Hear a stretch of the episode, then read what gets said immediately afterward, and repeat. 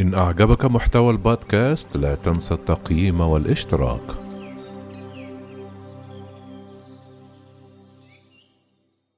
الولايات المتحدة تقترب من عتبة نصف مليون وفاة وسط عمليات التلقيح.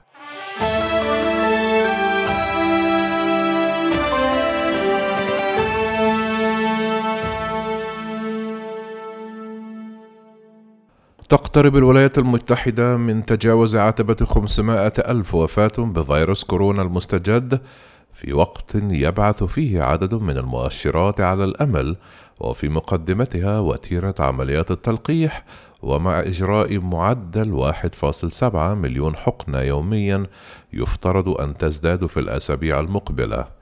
قال الرئيس الأمريكي جو بايدن أنه واثق من القدرة على الوصول إلى 600 مليون جرعة بحلول نهاية تموز يوليو.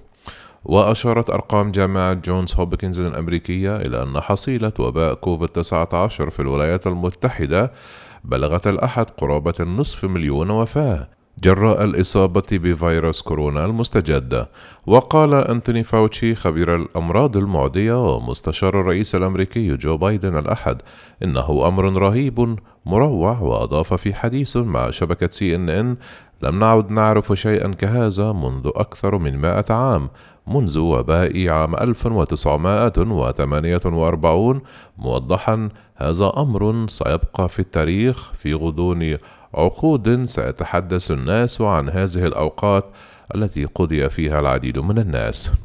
وأعلن عن أول وفاة بكوفيد 19 في الولايات المتحدة قبل سنة في التاسع والعشرون من شباط فبراير العام 2020 وبعد ثلاثة أشهر من ذلك التاريخ تجاوزت البلاد عتبة مائة ألف وفاة ثم تجاوزت عتبة 400 ألف وفاة في كانون الثاني يناير عشية تنصيب جو بايدن رئيسا وهو جعل من مكافحة الوباء أولويته القصوى في مستهل ولايته. قال جو بايدن الجمعة 500 ألف هذا أكثر بسبعون ألف من كل الأمريكيين الذين قضوا خلال الحرب العالمية الثانية على فترة أربع سنوات وأضاف كل هذا الحزن كل هذا الألم وكل هذه المعاناة. لكن في خطابه في مصنع للقاحات فايزر في كالاموزا في أكد الرئيس الأمريكي أيضا على العمل الذي تحمله وتيرة التلقيح الحالية وقال أعتقد أننا سنقترب من الوضع الطبيعي بحلول نهاية هذا العام إن شاء الله. سيكون عيد الميلاد هذا مختلفا عن الذي سبقه. ومع إجراء معدل 1.7 مليون حقنة يومية يفترض أن تزداد في الأسابيع المقبلة. قال جو بايدن أنه واثق من القدرة على الوصول إلى 600 مليون جرعة وهي كافية لتلقيح جميع السكان بحلول نهاية تموز يوليو.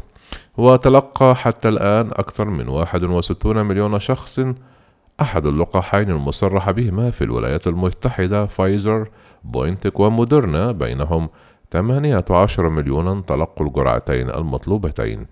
وفي مؤشر مشجع آخر وبعد بلوغ الوباء ذروته في كانون الثاني من يناير انخفض المتوسط الأسبوعي للوفاة والحالات الجديدة بشكل واضح بحسب بيانات COVID Tracking Project. وأدت موجة الصقيع القطبية والعواصف الثلجية التي تضرب البلاد منذ أكثر من أسبوع إلى إبطاء حملة التلقيح ثم تأجيل توزيع ستة ملايين جرعة. وتأثرت الولايات المتحدة الأمريكية الخمسون بهذا التأخير بسبب سوء الأحوال الجوية. حسب ما أوضح أنديس لافيت مستشار البيت الأبيض لمكافحة فيروس كورونا يوم الجمعة. وأكد بايدن بشأن توزيع الحقن وزجاجات اللقاح أنه لم يكن هناك أبدا أي تحد لوجستي أكبر مما نحاول القيام به. لكننا بصدد بلوغه ويبقى السؤال مطروحا. عما إذا كانت النسخة المتحورة التي ظهرت في بريطانيا ستتسبب بذروة جديدة من الحالات في الولايات المتحدة.